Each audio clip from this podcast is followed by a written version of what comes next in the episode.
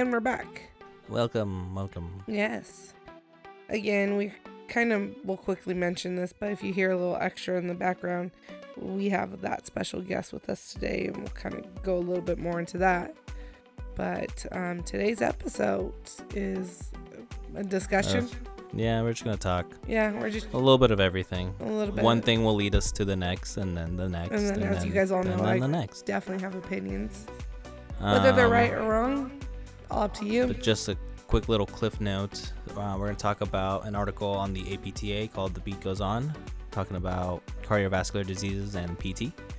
We're going to talk a little bit about preventative care versus post-care, talk a little bit about hospice, we're going to talk a little about insurances, we're going to talk about... Well, it all wraps together, specialties, I promise, guys. Right? It sounds super sporadic, but... It all flows together. It goes from one to the next, and you'll see how we kind of get there. But it's just a discussion, just kind of going... It's a lot of, wherever the wind takes us. Just kind of coming out.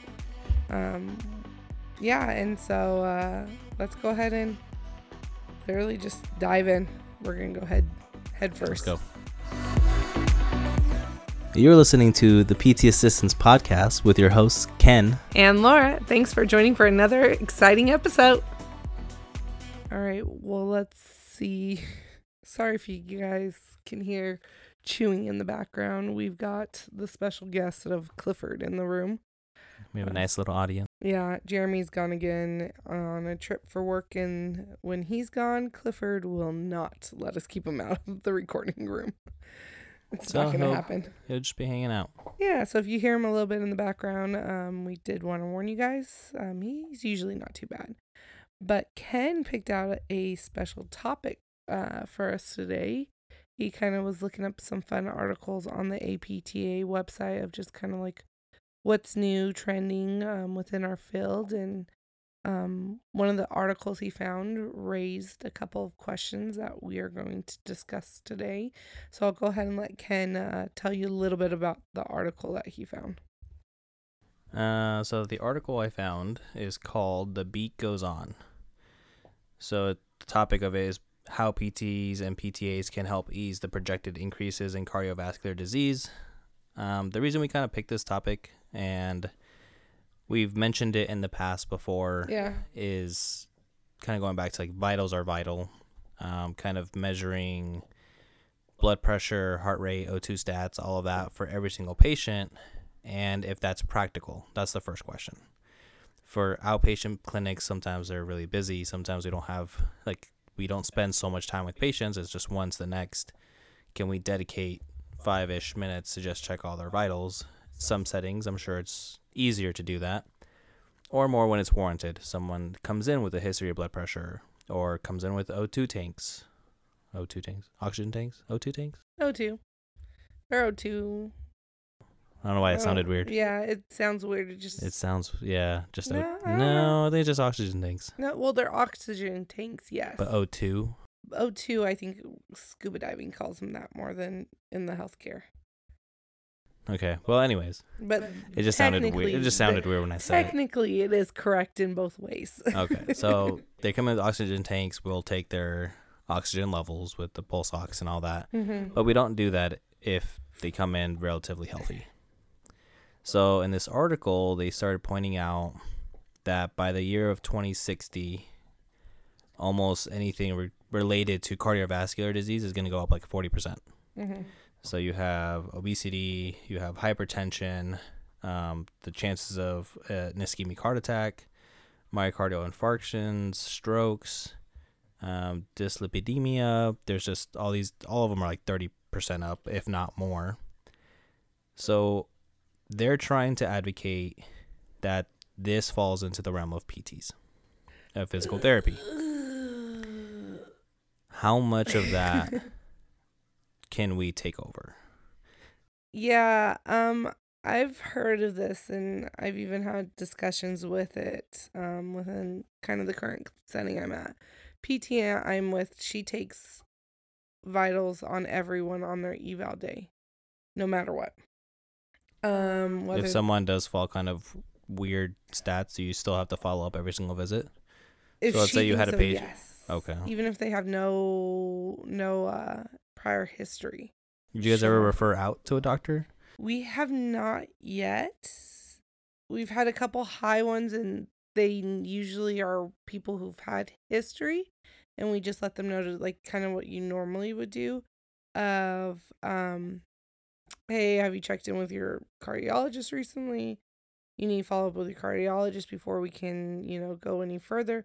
But honestly, any that are slightly elevated or slightly high past technically what's considered to be okay, like, it's usually explained by something, or it's like pain, or you're nervous, or that kind of stuff. So, like, parts of me, like, people are like, oh, you know, we should be able to check vitals. They should come in and check them all the time. Like, we should be the ones who are able to track it. But then at the same time, I'm kind of like, well, when are we to call, like, this is now an issue versus just this is because you're coming into therapy each time? Like, where do we make those calls in a way? Yeah, like, what's the line in a way? Yeah, like, what's the line? Like, for example, for me, I know every time I go in, I get total white coat syndrome.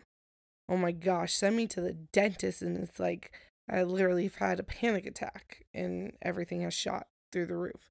Like, I went in this last time, it was slightly elevated, but at the same time, like, I'm also in pain daily. It comes in, it goes, and then I get really nervous when I go in, because usually it's for a reason. And so that gives me a little anxious. So, like, that goes up, and it's kind of like, okay, I know that. And I take I monitor myself out here at home just cause, but it's like, okay, well, when do we see, like, they just come in each time and they're slightly elevated? When is it that we refer out? I guess you could say, like, when is it no longer, like, when, how do we decide that it's something that needs to go further? Which technically we don't have to decide that. That would be the PT. So that kind of leads into what the article is kind of advocating for. Mm-hmm. So let's say someone does have high blood pressure. Mm-hmm. They're advocating that they should be able to treat them for high blood pressure. Yeah. So would you refer out to get a script to address specifically high blood pressure? That's the interesting thing. Like, at the point right now, I think we're at is, like, their big thing is they want high blood pressure is usually taken care of by just medication. Correct. As you call it, just maintenance, right? Mm-hmm. And so, like, the big thing is PTs want to be able to try to work with high blood pressure, but with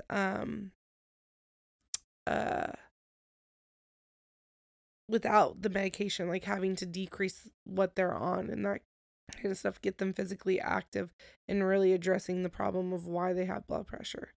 Now, the question is for me is, do you think that the physical activity for high blood pressure is more important than referring out to a nutritionist? I mean, it just kind of depends on what's causing it. Yeah. And that's the hard part.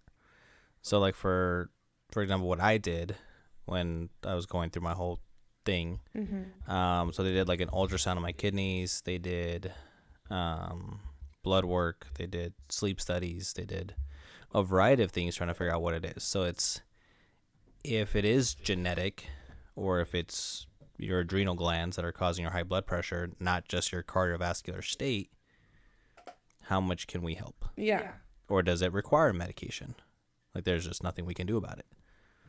So I think getting to the underlying reason as to why that's happening will determine whether or not we can help it. Yeah, and that's the thing, too, is, like, I feel like I don't feel like we can just say, like, yeah, this person has high blood pressure, we can just treat them type thing. Because I do think there needs to be figure out what more of the underlying issue is. And what's the appropriate time that you try to do high blood pressure, like, work with it before treating it with medication too. Like, you don't want someone just walking around with high blood pressure. Like, you're going to have to start treating with medication. And then it's like, okay, well, if you start with the physical therapy, like, I don't know. There's just a lot of, like, what ifs still, I feel like, that's involved with it. Do you think if this were to continue, because I think the goal of this is to curve that 40% increase in the next 30 or so. That's a goal. Do you think that if they were to see physical therapists, they should see a specific cardiac rehab location? that their staff should be specialized in this. Any location will do, as long as, I mean, we're all movement experts in a way. We promote movement. That's what we want. And in theory, I feel like our field's heading that way. We've talked about this before. I feel like our field's heading to the point where we're going to splinter off and we're going to end up having specialties anyways. It's kind of like you think of like women's health right now on pelvic floor issues. Technically, any PT can treat women's health and floor issues. Are they going to get the best treatment out of it if you're not doing it all the time? No, probably not. You could say the same thing with, like, you know, someone who does a lot more skilled nursing or inpatient, and they do a lot more like strokes, and then all of a sudden they've got a, you know, ACL that comes in. Are they going to probably be as well up on ACLs as, you know, someone who sees them all the time in outpatients? No. So I feel like that falls under the same categories, like anything. I feel like anybody can treat them. Is it best that they go to someone who specializes in it? Yes. And again, I feel like our field's slightly heading that way. Towards more specialties? Yeah. I think we're starting to see it now with just women's and men's health in general. I feel like they're kind of starting it off. And I guess you could have said sports medicine kind of started it to begin with. You had clinics that specialize more in sports medicine than just your normal outpatient ones too. So, like, between those two categories, I feel like that kind of started it a little bit. And so I think we're going to just see it splinter a little bit more in the upcoming years, which I think is great, honestly. I think it's good for the patients. I think it's great for the field because it's going to get kind of our name out there more and show really what we can do. Now, I think the big thing for me is based off of where physical therapy is now. Maintenance is not something that technically insurances will pay for. I do believe maintenance is great and should be covered, or preventative care also should be covered. And that is so hard to justify right now and get paid on those.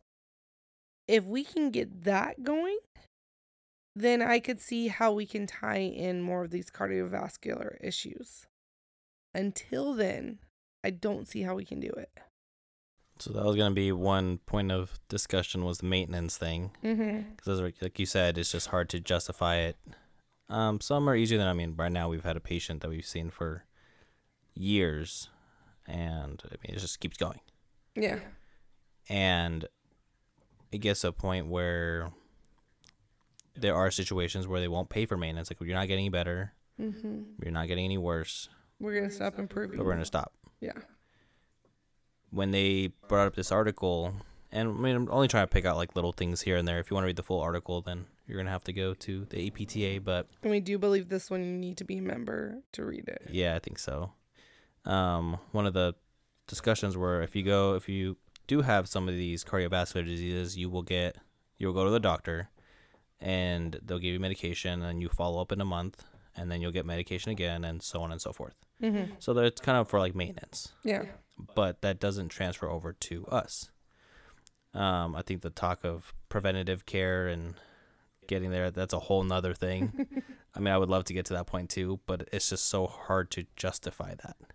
Well, like, I feel like we can. We just have to fight for it correctly. Correct. We just have to go for it, because right now it's not. We're always the response team. You had surgery. Okay, come see us. You had an injury. You had a fall. Now it's going. Come to us.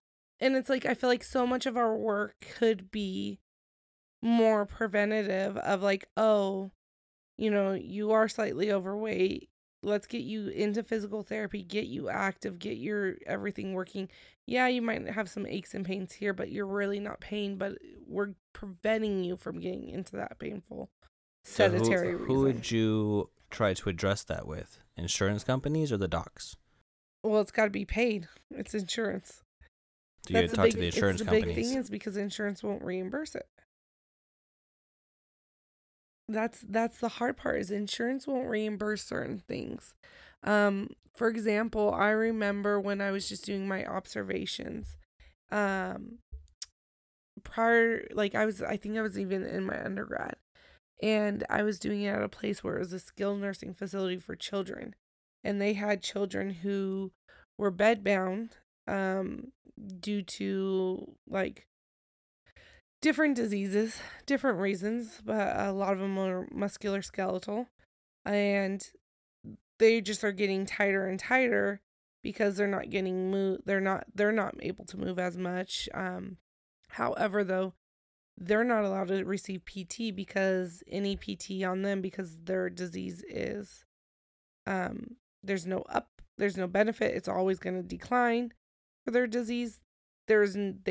Insurance finds that there's no point in doing physical therapy because of the fact that it won't actually improve them, even though it might improve how long their quality of life goes for. Yeah, because like, what about like hospice? Yeah, no. Once you go on hospice, you can't have PT. Oh, really? I did not. I thought they had PT in the hospice. At least the place I was at, once a person went on hospice, every single time we stopped.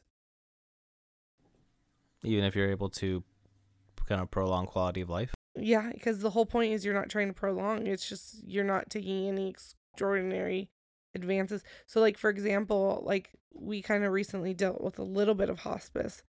So I don't know how well this translates to PT. That's always kind of what I've been told is once you go into hospice, PT stops because it's you're no longer trying to get better. They're not trying to get better. I was going to say, just for those who don't know what hospice is, it's kind of end of life treatment. Just because I didn't know that when I first heard that word, so yeah, I just wanted to make that clear for anybody who doesn't know what hospice is. So, for example, my mother-in-law, who recently just passed, she had stomach cancer, and you know, they decided there was nothing to do, but her stomach kept getting fluid on it, and they kept having to drain it so she could eat and be comfortable. Well, they said if she went onto hospice that day, she would no longer be able to get her stomach drained because that's considered a care to kind of keep prolonging your life and make it better and that kind of stuff to keep you going. However, though, if they put a permanent drain and port in for it to drain, when she went on hospice, the nurses were then allowed to drain it because there was an actual drain, and that was considered just maintenance at that point of what they already have. But they can't get anything new. And pretty much you just get a bunch of drugs, whatever drugs you want. So that's hospice. Yeah. So that's what I know of hospice. And then again, when I worked in an inpatient setting, once a patient went on hospice, all physical therapy stopped.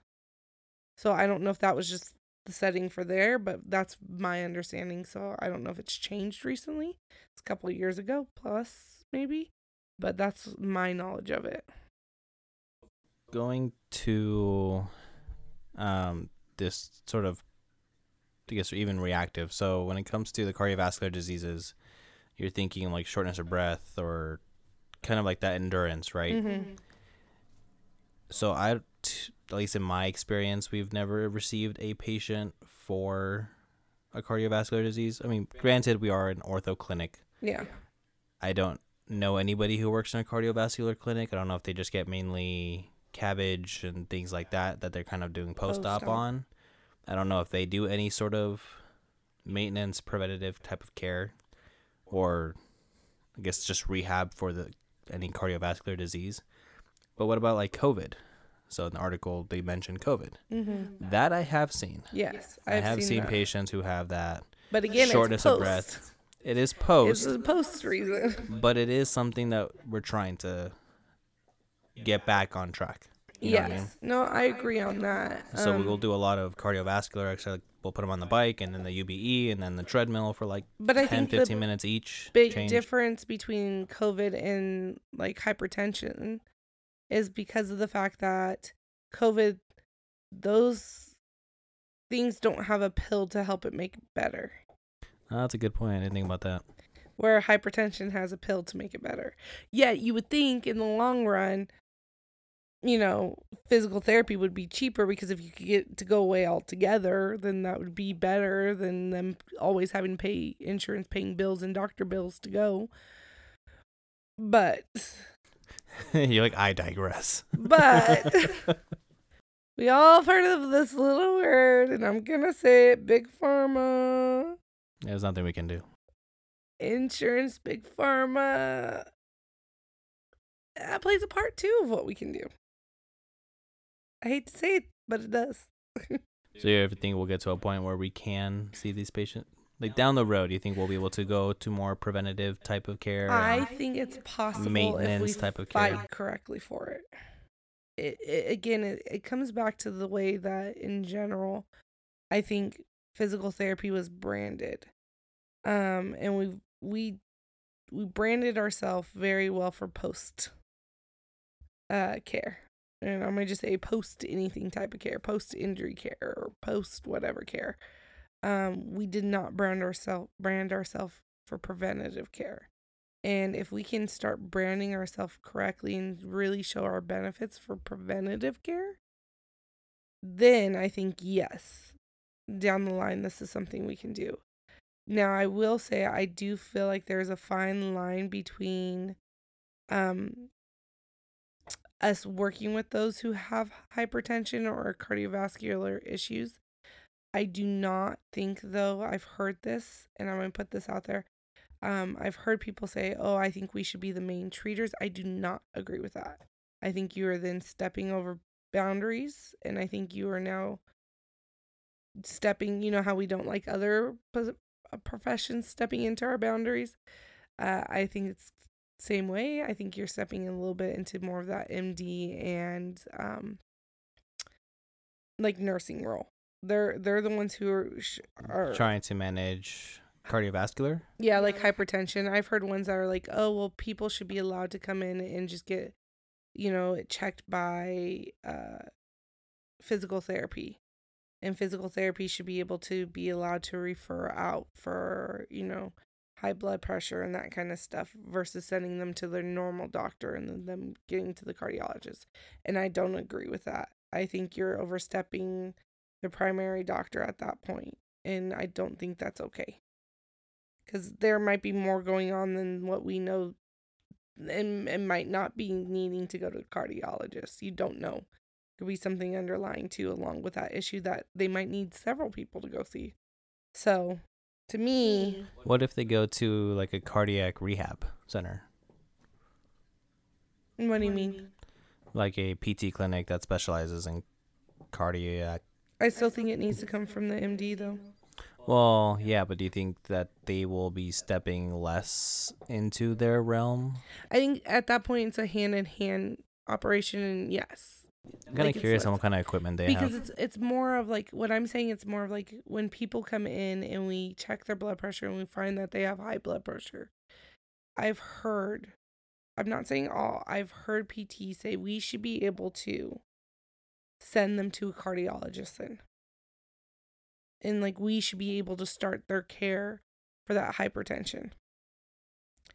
I don't agree with that. I think you need to send them to go see their regular MD, and then from there, you know, it disperses correctly again. Whether it's their MD wants them to go see a cardiologist, if they deem it, whether or not there's multiple things they need to go see. Because how many times have you heard of someone having hypertension and then they're seeing a neurologist, a cardiologist, because there's multiple things actually going on that they can't quite narrow down. Like there's I feel like there's more that could be happening than just sending them to a cardiologist. Does that make sense? No, it does. Okay. I mean, when they're checking me, they're sending me. Yeah. So I don't think a PT should just be like, oh, you have high blood pressure, I might send you to a cardiologist, because now you're missing your main doctor who really should be kind of organizing it. That's how at least I look at it. I'm trying to think of another patho that kind of runs that same. Because like something for like, oh, someone has a fracture. Like that's cut and dry. The bone's broken. Someone has a herniated disc. Cut and dry. It's a herniated disc. But when it comes to like high blood pressure, sometimes you don't know what's causing it. Well, like we said at the top of the episode, so you just don't know. But that's... I feel like kind of your point. Yeah, the one you could bring in is sciatica.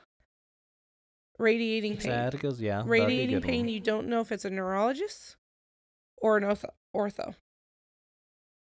because maybe it's just a nerve acting up. Or okay, then take the sciatica. Then someone comes in, cash pay. Mm-hmm. I have sciatica. Would you tell them, oh, you have to go get assessed first before I treat you? Or is sciatica cut and dry enough that you think you can start treatment right away? No, I'm saying I think you can always start treatment, but I don't think you can be the one who refers out to like, hey, I think you need to just to somebody else. This, yeah. For me, at least, I think you should be like, you should go to see your MD, and then they can kind of like dictate, because overall, your primary care doctor should be the one who really should be dictating your care. But again, our healthcare is not perfect and doesn't work that way, and I'll be the first one to admit that I skip over my primary care doctor when I know it's not a problem. I don't have a problem. So I mean, I don't have a insurance that allows. I don't have a jump. Yeah. Yeah. And I just go to my MD first, and then I'll just. Where do you want to go? Cool. I'll just go there. I'll go figure it out. I'm fortunate enough that my insurance, I've literally always picked the one where I don't need a referral. Because I also just find it way easier to get in when you technically don't. If someone came in cash pay with high blood pressure, would you refer them to their MD? Like, go see MD first and treat? Yeah. And then treat? Yeah, well, because the thing is, too, is you need guidelines. For example, we've had a patient who came in, high blood pressure. He knew about it, not taking any medication. It was ridiculously high, like 200s high. That's stroke out. Yeah, okay. So like we did nothing, and so we wouldn't do anything till we got cleared for the doctor too, because like the thing is like, okay, well, where do we draw the guidelines of like, you know, we have our hard stops, but let's be honest, these people are also walking around. I had a PT who used to just say this, and it's always on his license, but he was like, I don't see why they can't do lighter bed activities like pelvic tilts, where we're making sure they're breathing correctly and doing very light things, because he goes, they're walking around and that takes more energy than what they're doing now. Like, so it's like, okay, who decides who those guidelines are in a way if we don't send them out, if there's not someone else overseeing it? Just because like each patient has their own baseline, yeah, normal, yeah, in a weird threshold way. Type of way. Mm-hmm. Oh, there's just, I feel like a lot of factors. I do think this is a great conversation to have. I don't know where it will go. The whole thing is like, I know that the biggest argument is the fact that we see them more often than they see the doctors, the normal doctors.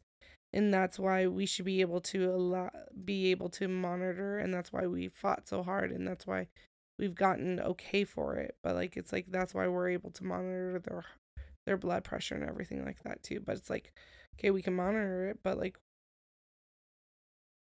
half the time it doesn't change. They're usually not taking the medication, or they are. Yeah, that's not something you can control. I'm like, they're not doing anything until like, I don't know. It's just, it's an interesting thing.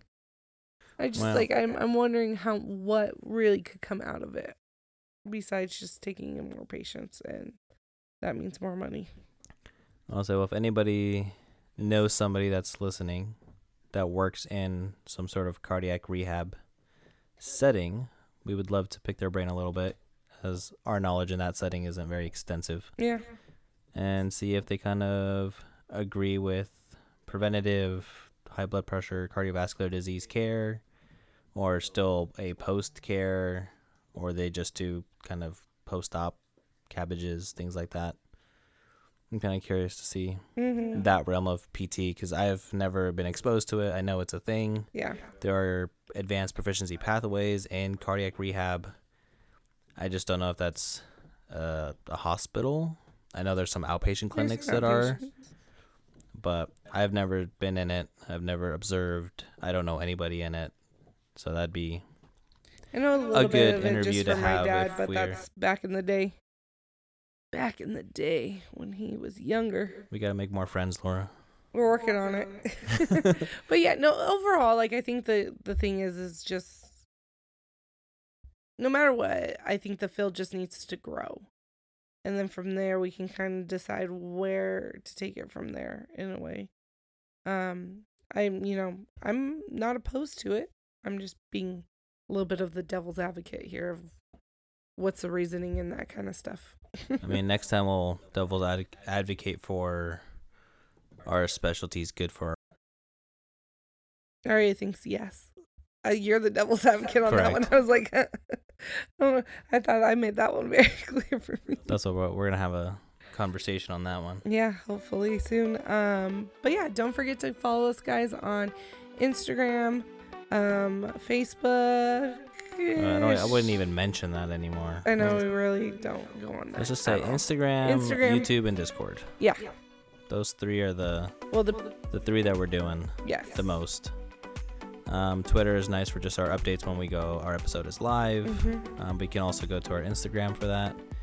YouTube, we're just working on some videos once we coordinate some dates and record those. And I did tell my PT of the ones that we were thinking about doing that we mentioned last episode. And if you want a sneak peek, make sure you listen to the last episode, Tuesday's episode. I was thinking the day, and I was about to say Monday, and I was like, that's all right. But I told her that's the 10x episode. Ooh. She's like, those sound interesting. And then she goes, what'd you find out? And I was like, oh, we're about to record them. We haven't done it yet. Haven't done it quite yet. And I was like, I'm saving it for the video. But yeah, until then, we'll catch you guys next time. All right, bye guys. The information in this video or podcast is not intended nor implied to be a substitute for professional medical advice, diagnosis, or treatment. All content, including texts, graphics, images, and information contained in this video or podcast is for general information purposes only and does not replace your professors or a consultation from your own doctor or healthcare professional.